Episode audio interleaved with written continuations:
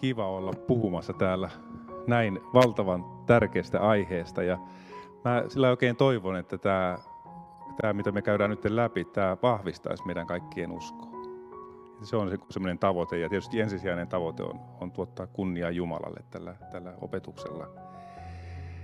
Me tosiaan keskustellaan nyt ihmeistä ja, ja Mä olen jakanut tämän esityksen sillä tavalla kahteen osaan, että tässä ensi alkuvaiheessa mä puhun vähän yleistä ihmeistä, semmoilla yleisellä tasolla. Mutta sitten jälkimmäisellä osalla mä kerron henkilökohtaisia kokemuksia kokemistani ihmeistä. Ja mä niin kuin toivon, että se, että tämä oikeasti toimii käytännössäkin, että semmoinen niin kuin vahvistaa meidän kaikkien sitä ymmärrystä, että, että tämän näkyvän todellisuuden lisäksi on olemassa näkymätön todellisuus tässä meidän ympärillä, joka, joka on se Jumalan valtakunta, joka on ainoa pysyvä todellisuus, jolle kaikki, kaikki rakentuu.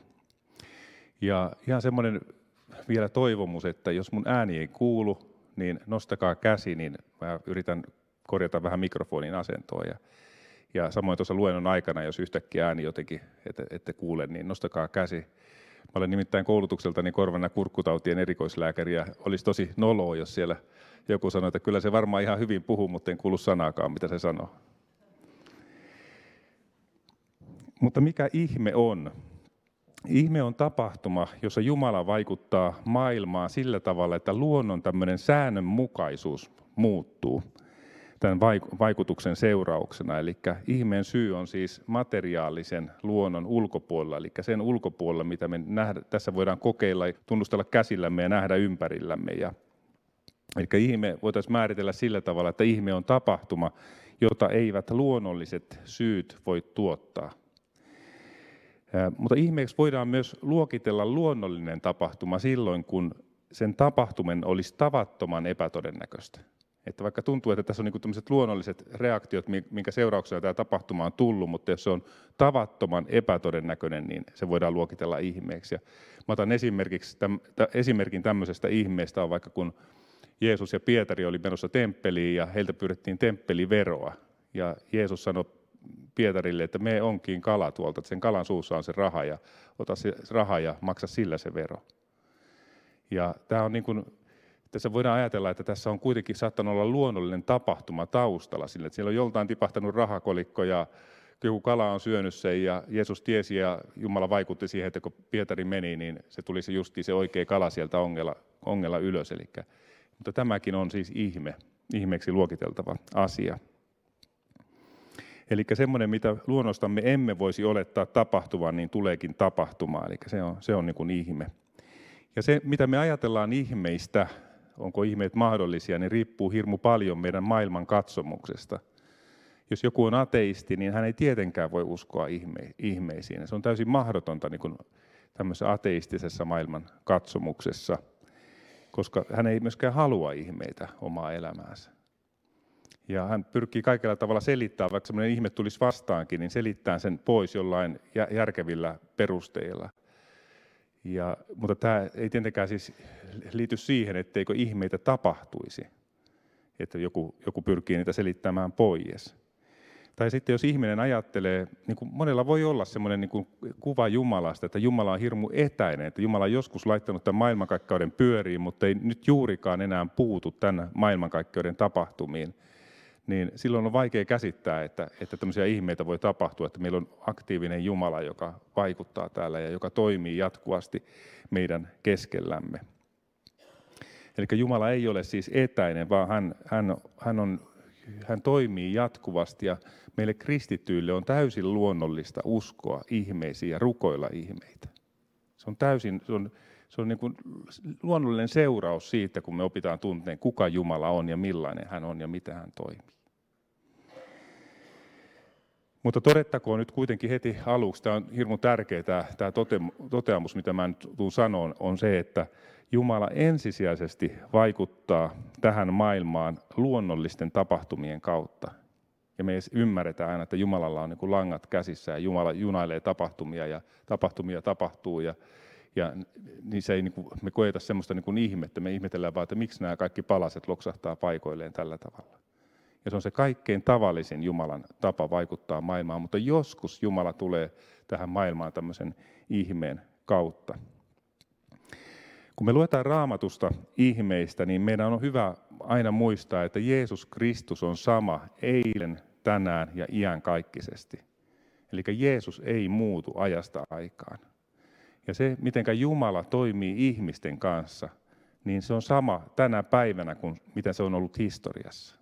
Eikä Jumalan luonne ei muutu, että Jumala yhtäkkiä muuttaisi toimintatapojansa, vaan hän toimii samalla tavalla. Ja tästä on semmoinen seuraus, että se mitä me luetaan raamatusta ihmeistä, me voidaan olettaa tapahtuvan myös tänä päivänä.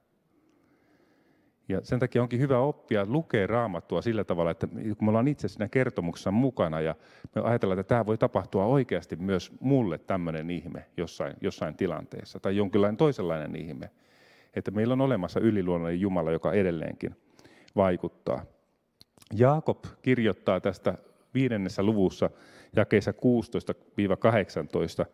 Hän sanoo tällä tavalla, että vanhurskaan voimallinen rukous saa paljon aikaan. Sitten hän ottaa esimerkin. Elia oli yhtä vajavainen ihminen kuin mekin. Hän rukoili rukoilemalla, ettei sataisi, eikä maa saanut sadetta kolmeen vuoteen ja kuuteen kuukauteen. Kun hän rukoili uudelleen, taivas antoi sateen ja maa tuotti hedelmänsä. Eikä tästä Jaakob puhuu ihan tästä samasta asiasta, että, että ajatelkaa itseään, että te olette niin kuin samanlaisia ihmisiä kuin mitä, mitä meillä on tämmöisiä suuria uskon sankareita, jotka rukoilemalla on saanut tapahtumaan ihmeellisiä asioita tässä maailmassa. Ja Jumala on sitoutunut tämmöisiin, niin kuin vanhurskaan rukous on voimallinen ja saa paljon aikaa. Jumala on sitoutunut meidän rukouksiin. Kun olin justiin tullut uskoon ja luin evankeliumit läpi ja musta oli aika luonnollista, että Jeesus teki ihmeitä siellä. Koska mulla oli semmoinen kuva ollut Jeesuksesta jo ennen kuin olin tullut uskoon, että, että kyllä Jeesus pystyy tekemään ihmeitä. Mutta sitten mulle tuli vähän sellainen niin yllätyksenä, kun mä siirryin apostolien tekoihin. Ja siellä edelleen tapahtui ne, niitä ihmeitä, jopa enemmän kuin mitä, mitä evankeliumissa tietyssä, tietyssä mielessä.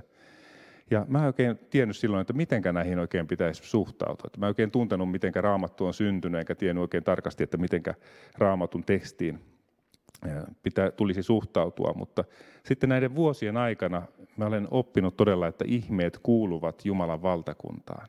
Ihmeet kuuluvat Jumalan valtakuntaan ja Jumalan valtakunnan luonteeseen. Ja myös sen jälkeen, kun Jeesus nousi taivaaseen, niin hän lähetti pyhän henkensä, eli hän on pyhän hengen kautta täällä meidän keskellämme ja edelleen toimii samalla tavalla kuin hän toimi aikaisemminkin. Markus 16, jakeet 17, 18 puhuu tästä, tästä ihmeiden jatkumosta tällä tavalla. Nämä merkit seuraavat niitä, jotka uskovat. Minun nimessäni he ajavat ulos riivaajia, puhuvat uusilla kielillä, nostavat käsin käärmeitä, jos he juovat jotakin kuolettavaa, se ei vahingoita heitä. He panevat kätensä sairaiden päälle ja nämä tulevat terveiksi. Eli, tässä, on niin tässä on nyt erilaisia ihmeitä otettu tässä, tässä Markuksen tekstissä, mutta se yleinen viesti tästä on se, että tämä Jumalan valtakunta jatkuu samalla tavalla kuin se jatkuu Jeesuksen aikana ja jatkaa leviämistään myös tämmöisten ihmeiden ja merkkien kautta. Mutta vaikuttaa kuitenkin siltä, että Jumala toimii eri aikakausina hiukan eri tavalla. Eli välillä on semmoisia aikakausia, jolloin ihmeitä tapahtuu enemmän, ja välillä on semmoisia aikakausia, jolloin ihmeitä ei tapahdu niin paljon. Ja, ja esimerkiksi tuolla ensimmäisessä tessalonikalaiskirjeessä Tessalonikan seurakunnasta Paavali kirjoittaa tällä tavalla ensimmäisessä luvussa, jakeessa 4.5. Me tiedämme te Jumalalle rakkaat veljet, kuinka hän on teidät valinnut – sillä meidän evankeliumi me ei tullut luoksenne ainoastaan sanoina, vaan myös voimana ja pyhässä hengessä ja suurella varmuudella. Eli evankeliumia kun julistettiin, se tuli voimana, pyhässä hengessä, suurella varmuudella. Mitä he sitten piti sisällään, niin varmasti just näitä ihmeparantumisia ja tämmöisiä voimatekojen osoituksia siihen aikaan. Apostolien teot 8.5 8 kertoo tämmöisestä samanlaisesta tilanteesta. Tässä Filippos saarnaa Samari, Samariassa evankeliumia. Ja tämä jatkuu tällä tavalla ja kestä kuusi. Ihmiset ottivat yksimielisesti vastaan sen, mitä Filippos puhui, kun he kuuntelivat häntä ja näkivät tunnusteot, jotka hän teki. Sillä monista, joissa oli saastaisia henkiä, ne lähtivät ulos huutain kovalla äänellä ja moni halvaantunut ja rampa parani. Tuossa kaupungissa syntyi suuri ilo. Mä luulen, että moni meistä ei ole nähnyt, kuinka paha henki lähtee ihmisestä huutamalla kovalla äänellä. Vai onko väärässä? Nostaako kaikki käden pystyt, että minä olen nähnyt. Ja mä luulen, että moni meistä ei ole nähnyt, kuinka rampa paranee yhtäkkiä. Ihmeenomaisesti. Mutta se ei tarkoita, etteikö Jumala voisi tällä tavalla toimia tai tämmöisiä tapahtumia tulla meidän eteen tietyissä tilanteissa. Ja todella kun näitä aikakausia on Jumalalla, tämmöisiä erityisiä herätyksen aikakausia, niin silloin Jumalan henki saattaa toimia voimakkaammin ihmisten keskuudessa. Mutta sitten voidaan kysyä, että miksi Jumala toimii tällä tavalla? Miksei ihmeitä tapahdu enemmän? Jumalahan voisi antaa vaikka kuinka paljon ihmeitä. Sillä tavalla, että kaikkein pinttyneemmätkin ateistit uskoisivat, että jos aina kun olisi jollain joku vaikka raaja puuttuu, aina kasvaisi raaja tilalle uudestaan. Ja Jumalahan voisi toimia sillä tavallakin. No, Raamatussa on kertomus Johannes 9 syntymästään sokeasta miehestä, joka, jonka Jeesus paransi. Ja Fariseukset eivät kuitenkaan tahtoneet uskoa, että ihme oli tapahtunut ja että hän oli ollut edes sokea. Ne epäili sitä, että se oli ollut syntymästään sokea. Ja ne kutsuvat tämän sokean, syntymästään sokean lapsen tai miehen vanhemmat kuulusteluun ja kyselivät, että oliko tämä tosiaan sokea syntymästä lähtien. No sitten kun ne vanhemmat sanoivat, että kyllä se on ollut sokea syntymästä lähtien, niin tämä päättyy tämä kohtaus sillä tavalla, että nämä fariseukset ajaa tämän entisen sokean pois luotaan. Eli kuitenkaan tämä ihme, mikä tapahtui, valtava ihme, syntymästään sokea sai näön yhtäkkiä, se ei kääntänyt näitä ihmisiä, tiettyjä ihmisiä Jumalan puoleen.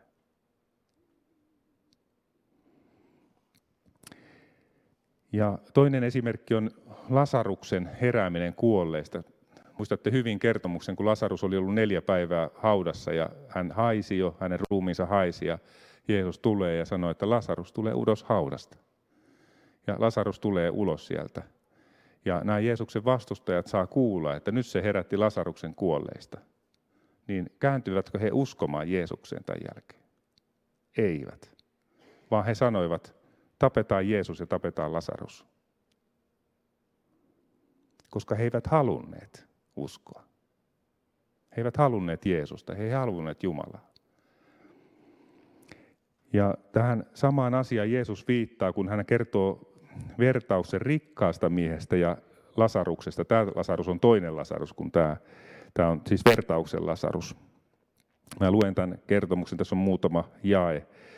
Kun hän, siis rikas mies Tuonellassa tuskissaan kohotti katseensa, hän näki kaukana Abrahamin ja Lasaruksen hänen helmassaan. Hän huusi, Isä Abraham, armahda minua ja lähetä Lasarus kastamaan sormenpäänsä veteen ja vilvoittamaan kieltäni, sillä minä kärsin tuskaa tässä liekissä. Mutta Abraham sanoi, poikani, muista, että sinä sait eläessäsi osaksesi hyvää, Lasarus sen sijaan pahaa. Nyt hän saa täällä lohdutusta, mutta sinä kärsit tuskaa. Kaiken tämän lisäksi teidän ja meidän välillämme on asetettu suuri kuilu, etteivät ne, jotka tahtovat, voisi tulla täältä teidän luoksenne, eivätkä ne, jotka siellä ovat, pääsisi yli meidän luoksemme. Rikas mies sanoi, pyydän siis sinua, isä, että lähettäisit hänet isäni taloon. Onhan minulla viisi veljeä varoittamaan heitä, etteivät hekin joutuisi tähän vaivan paikkaan. Abraham vastasi, heillä on Mooses ja profeetat, kuulkoot heitä. Mies sanoi, ei, isä Abraham, mutta jos joku kuolleista menisi heidän luokseen, niin he kääntyisivät. Mutta Abraham sanoi, jos he eivät kuuntele Moosesta ja profeettoja, eivät he suostu uskomaan, vaikka joku kuolleista nousisi ylös. Tämäkin on niin vaikea käsittää, että ihmiset on tämmöisiä oikeasti. Vaikka tapahtuisi valtava ihme, täysin kiistämätön ihme, niin se ei saa ihmistä välttämättä kääntymään Jumalan puoleen. Eli Raamattu osoittaa moneen kertaan, että lopulta ihmeet ei ole se juttu, jolla kaikki ihmiset saataisiin luottamaan Jumalaan tai saattaisiin rakastavaan suhteeseen Jumalan kanssa. Etkä Jumalan tavoitehan ei ole se pelkästään, että ihminen uskoo Jumalan olemassaoloon, vaan Jumalan tavoite on se, että ihmisen ja Jumalan välille syntyy vapaaehtoinen suhde.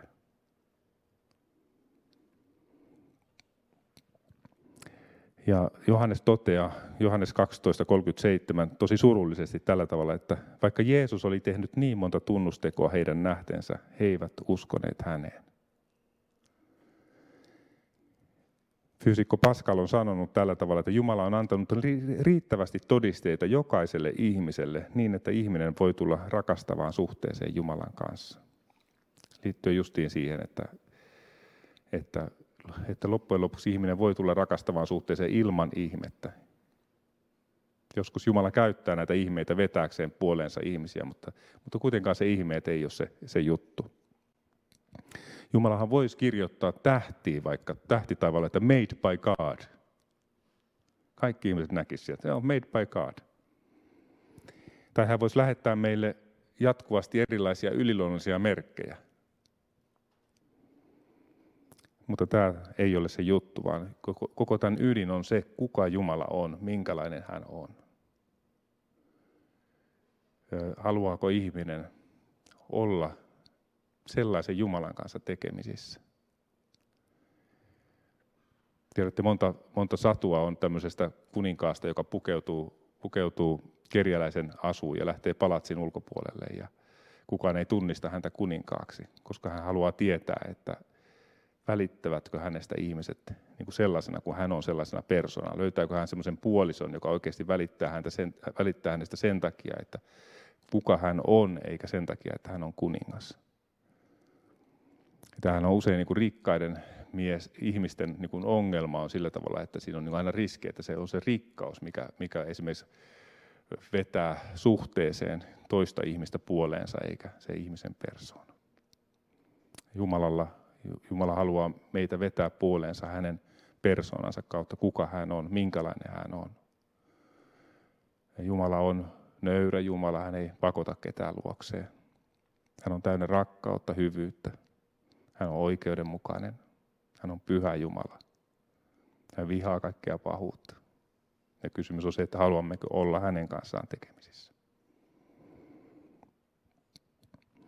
Jumala ei tuppaudu kenenkään seuraavaa. Hän antaa aina ihmiselle tilaa tehdä omat päätöksensä. Ihminen saa valita myös sen tie, joka vie ohi Jumalasta, koska niin se on niin rakkauden, rakkauden tapa toimia. Muistatte kertomuksen, kun Jeesus ilmestyi Emmauksen tiellä kahdelle opetuslapselle. Ja kun nämä lähestyi kylää, jonne ne oli matkalla, niin Jeesus oli kulkevinaan edemmäksi, mutta miehet pidätti häntä sano, sanoen, jää meidän luoksemme, sillä kohta on ilta ja päivä on jo päättymässä. Niin Jeesus meni sisään heidän luokseen ja aterioi heidän kanssaan. Mutta tässä on tärkeää huomata, että Jeesus oli kulkevinaan eteenpäin. Jeesus ei tupa, tupannut itseensä heidän seuraansa, mutta kun miehet pyysivät, että jää meidän luoksemme, niin silloin Jeesus jäi.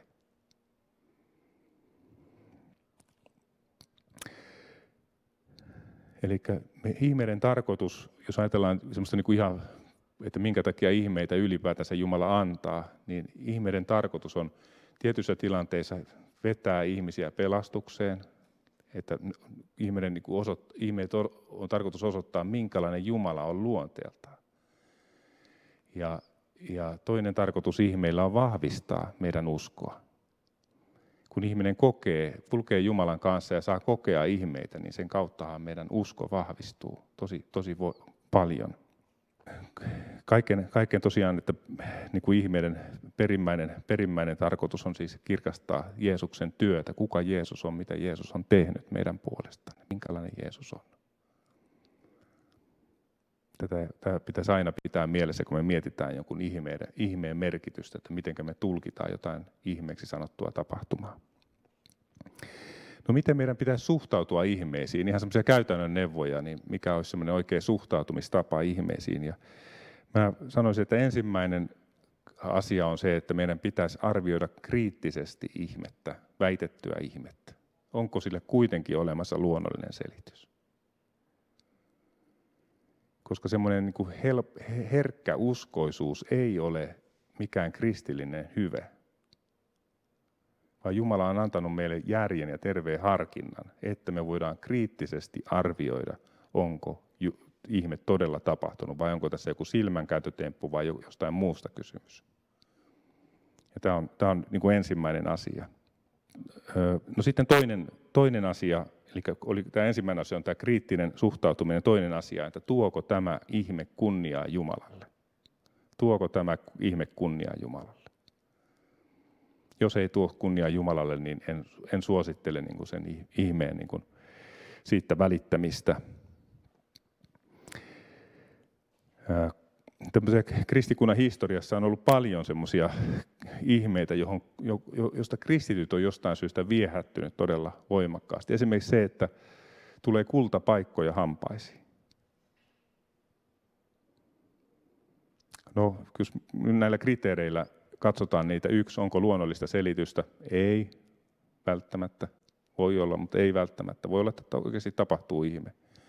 Toinen kysymys, tuoko kunniaa Jumalalle? Ei. Koska ei kultapaikka ole mikään täydellisyyden kuva. Ei, ei terve hammas on toisi kunniaa Jumalalle, eikä kultapaikka. Eikä näillä kahdella kriteerillä voidaan kaikki ihmeet käydä läpi ja miettiä, että mikä merkitys näillä ihmeissä on. Sitten on ollut sellaisia ihmekertomuksia, joissa ihmisille on ilmestynyt raamatun väliin yhtäkkiä jalokiviä.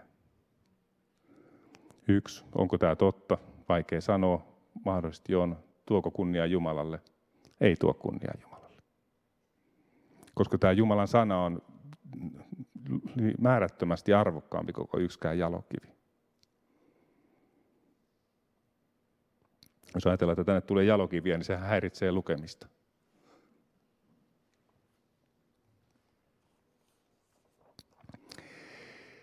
Ja tosiaan mitä mä sanoinkin siinä alku, alkuvaiheessa, että meidän on tosi tärkeää muistaa, että useimmiten Jumala puuttuu asioihin luonnollisten, monimutkaisten, toissijaisten tapahtumaketjujen kautta, jota ihmiset sanoo sattumiksi, jotka eivät tunnu mitenkään edes merkitykselliseltä. Joku hyvin pieni tapahtuma, ja se saakin aikaa valtavan ketjuriliikkeen, jonka seurauksena tapahtuu jotain tosi suurta.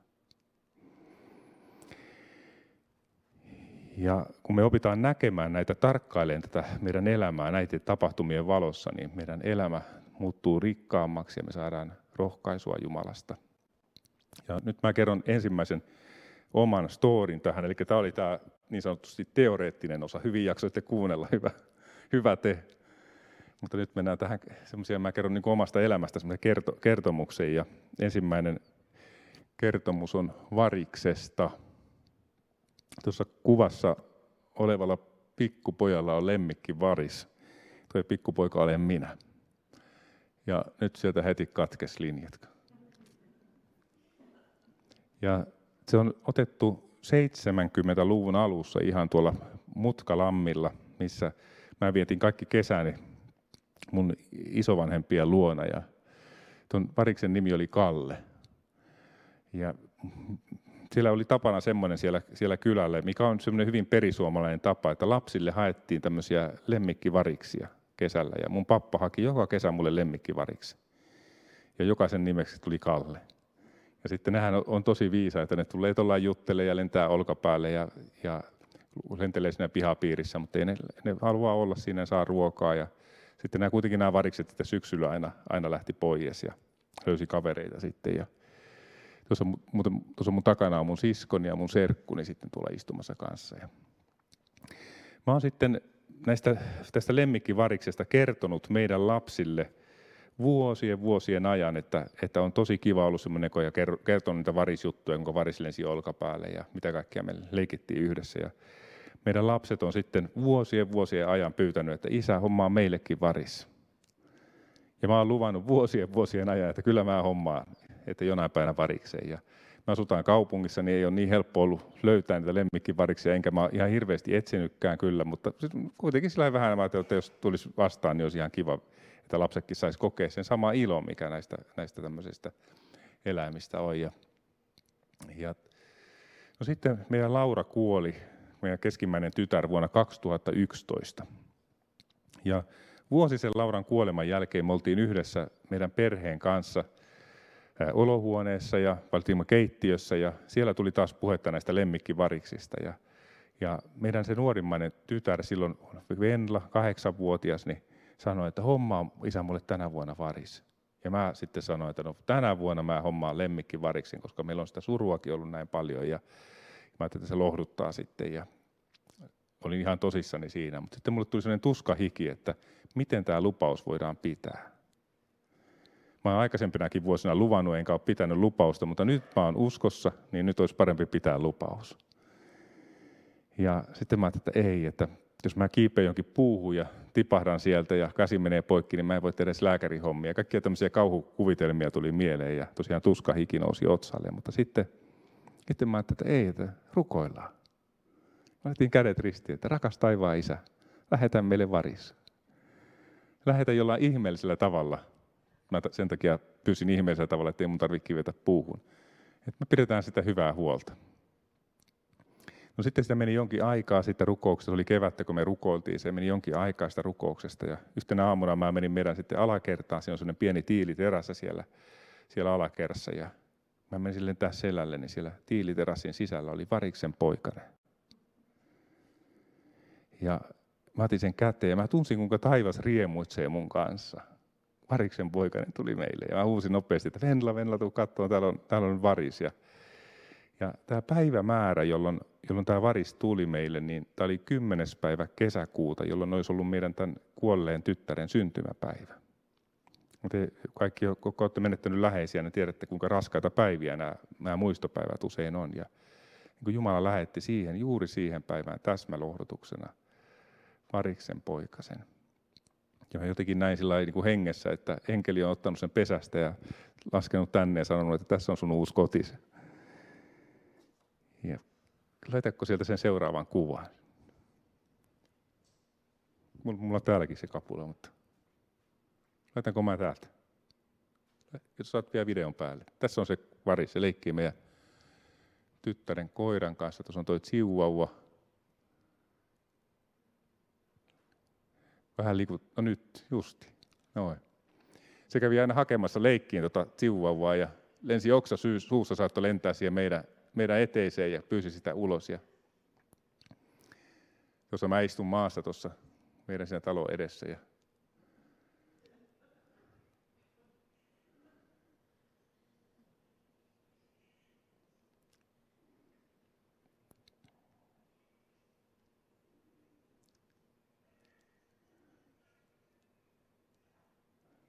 tulee kerjää ruokaa. Ja sieltä tulee meidän lintukoirakin ei se välittänyt tuosta variksesta mitään, se oli ihan silleen. Sitten tuo koira saattoi olla joskus, että se nukkui eikä se kiinnittänyt huomiota varikseen, niin se varis kulki sitä vierestä ja nokkasi sitä kylkeä, että heräsi siitä. Se oli tosi hauska ja se on tullut jotenkin sellainen sympatia variksia kohtaan, kun on ollut tämmöinen lemmikkivaris. Että kun tuollakin näkee variksia, niin se on jotenkin, ne on hienoja eläimiä kyllä. Ja tämä varis oli meillä kesää ja sitten, sitten toi syksyllä se löysi kavereita ja lähti pohjissa. Jumala on tosi hyvä ja tätä mä pitäisin ihmeenä, että juuri sinä päivänä, kun on, on Lauran syntymäpäivä, tulee, tulee varis näin ihmeellisellä tavalla, että ilmestyy sinne meidän oven taakse. No seuraavana vuonna, 10. päivä kesäkuuta, silloin Laura olisi täyttänyt 20 vuotta, niin oltiin meidän kesämökillä ja ei ole ikinä tullut aikaisemmin, ei ole ikinä nähnyt siellä, mutta sinä, sinä päivänä tuli pihapiiriin variksen poika. Ja mä otin sen käteen ja menin sisälle ja kysyin, että onko joku rukoilu varista. Ja meidän tämä Venla oli, että mä se oli, mä se oli. Hyppii noissa silmät loisti ja kertoi sitten, että joo, että tai Minna kertoi, vaimo kertoi sitten vähän, että vähän aikaisemmin, muutama viikko aikaisemmin Venla oli ollut auton kyyrissä takapenkillä ja se oli nähnyt siellä variksia ulkona leikkimässä ja se oli sanonut, että äiti, että mä haluaisin tänäkin vuonna varikse. Ja Minna oli sanonut, että ei joka vuosi voi saada. Venla oli laittanut kädet ristiin, että Herra Jeesus, lähetä mulle varis tänäkin vuonna. Ja toisen kerran, laitatko seuraavan kuvan vaan sieltä. Se käykin hyvinkö? No, siinä on se varis. Se oli ihan eri luonteinen, mutta, mutta toi kanssa oli siinä meillä ja kotoutui siihen hyvin. Ruokittiin sitä ja syksyllä se sitten muutti pois. Niin, piti sanoa sitä, että Venla, Venla sanoi, että, rukoili varista ja Minna sanoi, että ei joka vuosi voi saada. Eli tämä niin kuvastaa myös sitä Jumalan semmoista niin kuin luonnetta, että Jumala on niin yltäkylläinen antaja, että ei se lasketa, nyt yksi on mennyt, että, että, että se on, Jumala on niin täynnä hyvyyttä ja haluaa lohduttaa ja taas meille tuli juuri samana päivänä täsmä lohdutus tähän päivään. Tässä, tämä oli kesämökiltä ja sitten me asuttiin välillä kaupungissa ja kuljettiin sitä kesämökiä kaupungin väliä ja meillä olisi aikaan kanejakin, niin meidän piti kulkea kahdella autolla, kun me kaikki mahduttu yhteen aukoon, kun siellä oli häkki sisä, auton sisällä, jossa oli kani. Sitten siellä oli toinen häkki, jossa oli varis. Sitten siellä oli tämä meidän metsästyskoira ja sitten siellä oli kitara. Ja mä olin yksin sillä, kun kukaan muu ei mahtunut enää siihen autoon. Ja sitten mä ajattelin, että jos poliisi pysäyttäisi mut ja se katsoisi tätä seuruetta, joka täällä on, niin että mitähän se tuumaisi. No sitten meidän Venla on ollut hirveän innostunut noista hevosista. Se on keppareita harrastanut ja on hirmu innostunut ollut ratsastamisesta ja kaikista semmosista. Ja sitten yhtenä, yhtenä syksynä se sanoi, vai se kevä, loppukesään sanoi mulle, että isä, että mä haluaisin varsan. Ja mä sanoin, että ei, ei me osata hoitaa sitä, kun ei me ole mitään hevosihmisiä. Että ei, ei me voida, että sä voi mitenkään saada varsaa. Että mä haluaisin varsan. Mutta ei, ei, ei, ei voi tulla mitenkään meille varsaa. Mutta rukoile taivaan isä, että jos se antaa sulle, niin sitten saat. Ja mä ajattelin, että se on, jos mä en osta Vennalle varsaa, niin se on täysin mahdotonta Jumalalle. No sitten Venla meni äidin luokse ja sanoi, että äiti, että mä haluaisin varsan. Ja Minna sanoi, että no rukoile taivaan isä, taivaan isä että jos se antaa sulle. No sitten seuraavana kesänä Venla oli sopinut mun vaimoni Minnan siskon kanssa, että se lainaa kesäksi hevosta. Minnan siskolla Tiinalla on talli tuolla Seinäjoella, siellä on useita hevosia ja se otti siellä kesäksi semmoisen hyvän tamman, että se voi harjoitella ratsastamista sillä. Ne lähti sitten hakemaan sitä tammaa ja sitten, sitten on tulossa sieltä ja tulee puhelinsoitto mulle, että, että nyt on pieni ongelma tässä tamman kanssa, että tämä on yllätys Tiinenä. Että siellä oli ollut, ollut, että kun se muisti se Tiina sillä tavalla, että siellä oli pari kertaa päässyt orit karkaa laitumelle tammojen sekaan ja ei ollut yhtään huomannut ollenkaan, että, mutta tämä yksi oli tullut tiineksi sitten. Ja se oli selvinnyt sinä päivänä, kun ne meni hakeen sitä. Ja kun tuli se puhelu mulle, niin mä sanoin, että palauttakaa se. Ei me voida ottaa, että ei me voida hoitaa, jos se synnyttää. Tässä nyt, kun se on meillä hoidossa. Ne sanoivat, että ei, että ei sillä oikein semmoisia su- suuria raskauden merkkejä, että tämä synnyttää varmaan elokuussa vasta, että me eritään palauttaa se hevonen siihen mennessä. Mä sanoin, että no, tulkoon sitten. Sitten oli 10. päivä kesäkuuta. Me oltiin häissä Oulussa. Sinne tulee puhelu. Varsa on syntynyt. Ja mä olin Minnalle, että mitä me nyt tehdään? Nyt meillä on Marsa on syntynyt. Ja Minna sanoi, että tiedätkö sä mikä päivä tänään on? Tänään on Lauran syntymäpäivä. Ja laitakko sieltä seuraavan kuvan. Siinä on kuva sitten varsasta.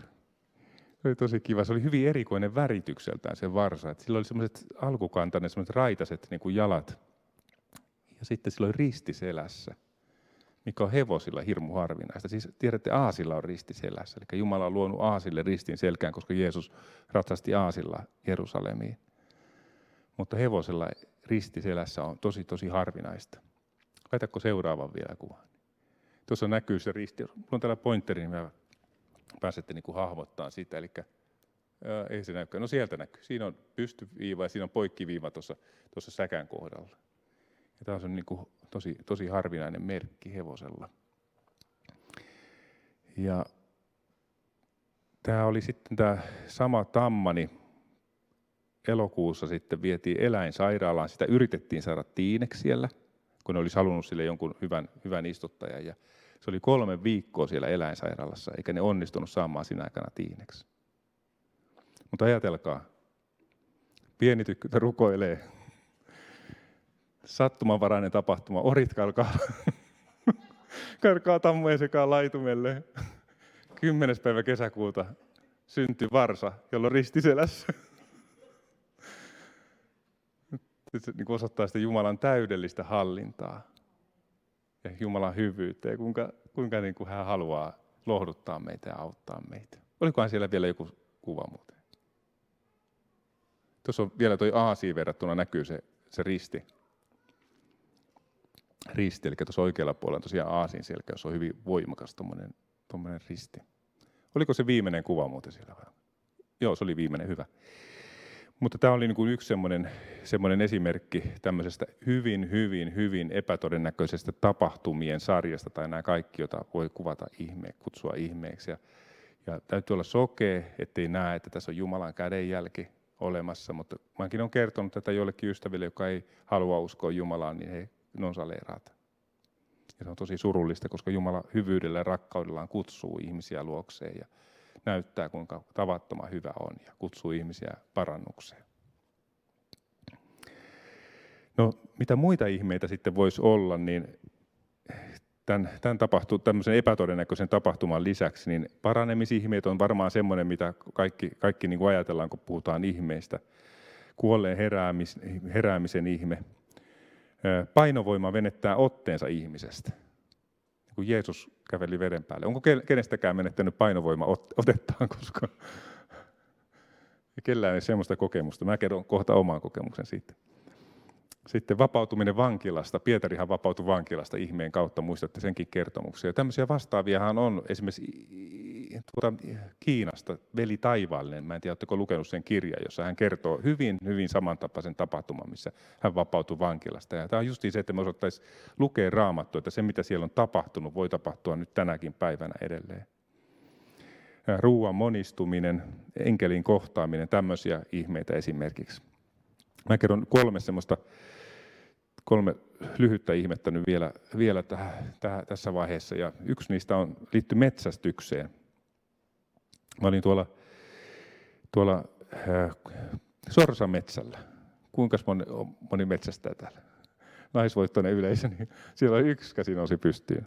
No, joka tapauksessa mä olin Sorsametsällä ja kävelin semmoista, semmoista pe, pehmeätä järven pohjaa, missä oli kaisluja pitkin. Mulla oli kahluusaappaat jalassa, tänne asti oli kahluusaappaat. Ja mä kävelin siellä tällä ja mulla oli hauliko kädessä ja koira, justiin se koira, mikä näitte aikaisemmin tuolla, niin se siinä haki sorsia edessä ja mä tällä menin siellä ja se aina vähän pet, oli sellainen pehmeä se pohja tällä tavalla ja se oli tuohon polviin asti se vesi.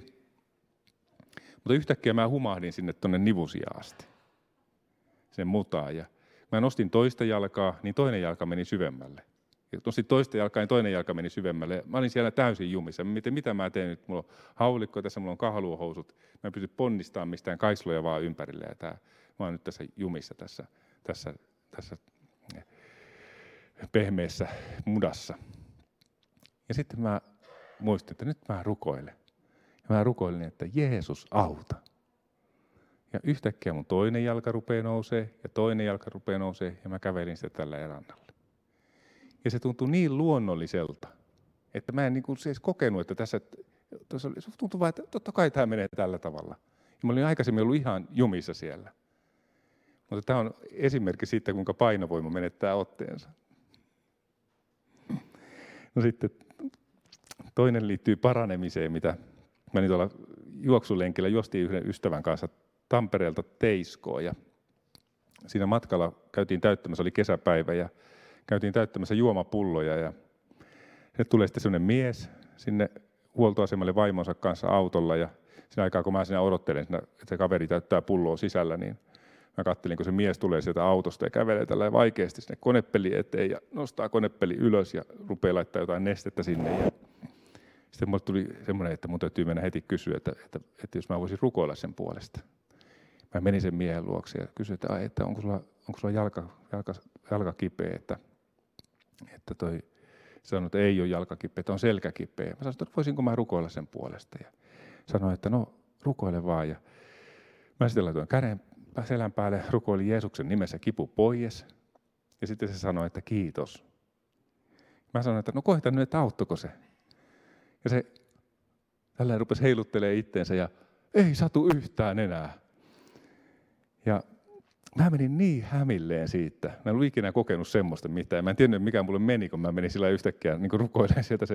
Mä en ollut koskaan kokenut semmoista, mä menin niin hämilleen, että mä sanoin sille vaan, että no heippa sitten ja lähdin jatkaa sitä lenkki, juoksemista. Ja se sitten ajo autolla meidän ohi, me mentiin pyörätietä, niin sai autolla vaimonsa kanssa meidän ohi vähän myöhemmin siitä. Ja ne hirveästi heilutteli ja tööttäisi siellä. Ja se oli iloinen mies.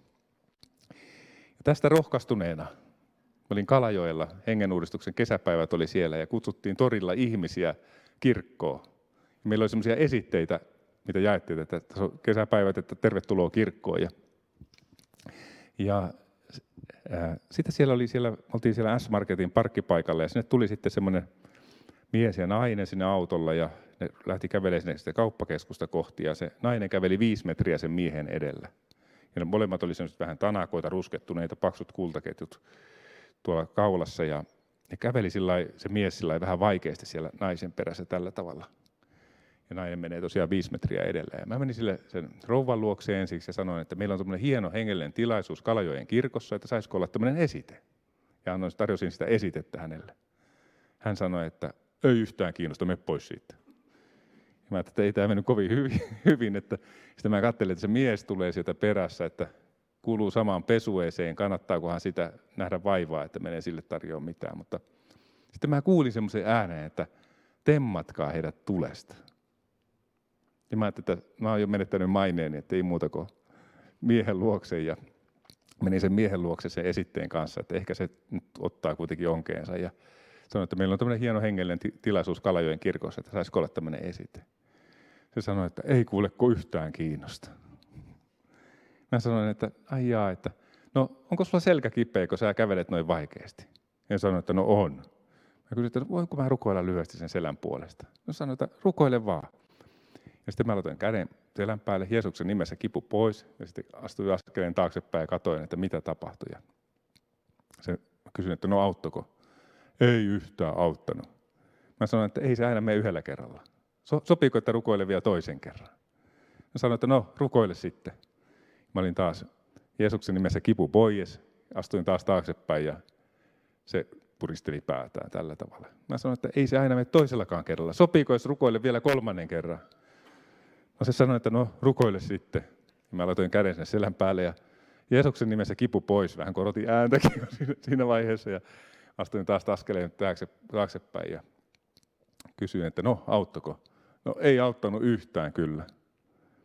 No mä sanoin, että no ei se aina mene kolmannellakaan. Sopiiko jos rukoille vielä neljännen kerran? Olin, että isä apua. Ja mä kädessä sanoin, että no rukoile sitten, että jos saat tämän kivun lähteen pois, hän tulee teidän kesäjuhlille.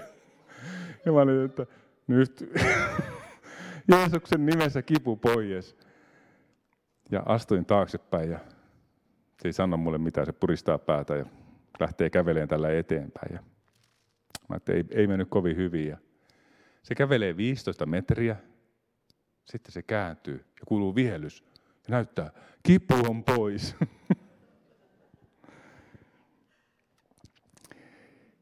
en tiedä, tuliko kesäjuhlille sitten, siellä oli niin paljon väkeä, että en tiedä, mutta ja mielenkiintoista miettiä, että mitä hän sillekin miehelle kuuluu tänä päivänä. Sitten meillä oli, meillä on, kun meidän Laura kuoli ja meillä oli uskossa silloin, ja meillä oli paljon kysymyksiä siitä, että mikä se Lauran kohtalo on, että miten, miten niin kuin Laura, pääsikö Laura taivaaseen ja, ja miten, miten tota, missä Laura nyt on ja onko Lauralla hyvä olla. Ja me oltiin sitten lähdössä Minnan kanssa evankelista päiville yhtenä aamuna, kuudelta oli lähtöisenä aamuna ja oltiin edellisenä iltana oltu saunassa yhdessä ja molemmat sitä, sitä puhuttu vielä. Rukoiltiin siellä saunassa, että, että näytä meille Herra nyt joku merkki siitä, että Lauralla on kaikki, kaikki niin kuin hyvin. Niin, ää,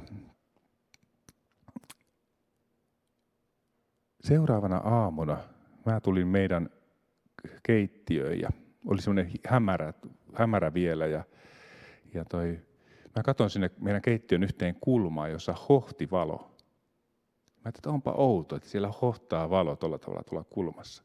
Mä yritin mennä sen valon eteen kaikilla tavoilla, että mistä se tulee, kun se valo hohti siellä puolella, kun aurinko nousee tuolta, niin se valo hohti tuolta, eli siinä oli seinä niin kuin välissä tällä tavalla. Mä yritin mennä se valo eteen, mä että mistä tämä valo oikein tulee tänne, etin kaikkea, että mit, mitä ihmeen kautta se tulee tänne näin. Ja mä en niin keksinyt mitään, mistä se tulee. Kutsuin Minna katsoa, että katso nyt kummasti, hohtaa valo. Olisiko siellä seuraava slaidi vielä?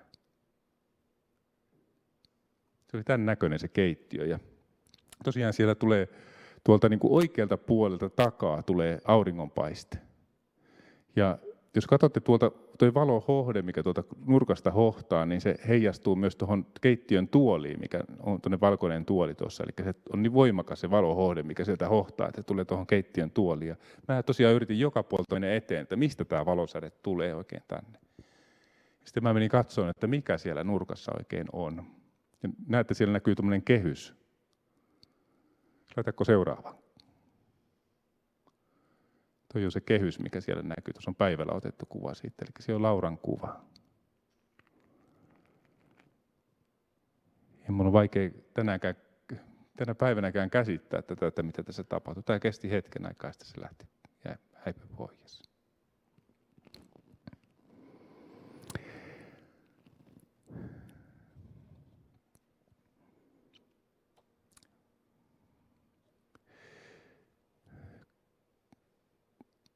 Jumala haluaa vahvistaa ihmeillä omiaan, että me pysyttäisiin kestävinä tässä, tässä ajassa ja jaksettaisiin perille asti ja jaksettaisiin taistella tätä maailman, maailman menoa vastaan ja elää sitä Jumalan lapsen elämää. Ja se semmoinen niin kuin tärkeä periaate on se, että, että niin kuin että on tosissaan siinä Jumalan kanssa näissä hommissa. Koska Jeesus sanoo, että isä kunnioittaa sitä, joka palvelee poikaa. Jos ihminen on, ei ole täysi, ei, ei, ei ole sellainen niin asenne, että, että haluaisi olla täysillä sinne, siinä niin kuin Jeesusta seuraamassa, niin hän ei ehkä tarvitse silloin uskon vahvistusta. Koska se ihminen tahdollaan estää sitä Jumalan tahdon toteutumista hänen kauttaan. Mutta taas jos ihminen on tosi, tosissaan Jumalan kanssa ja haluaa koko sydämestään, että mä haluan samaa Herra kuin sinä haluat, niin Jumala tietää, että me tarvitaan vahvistusta.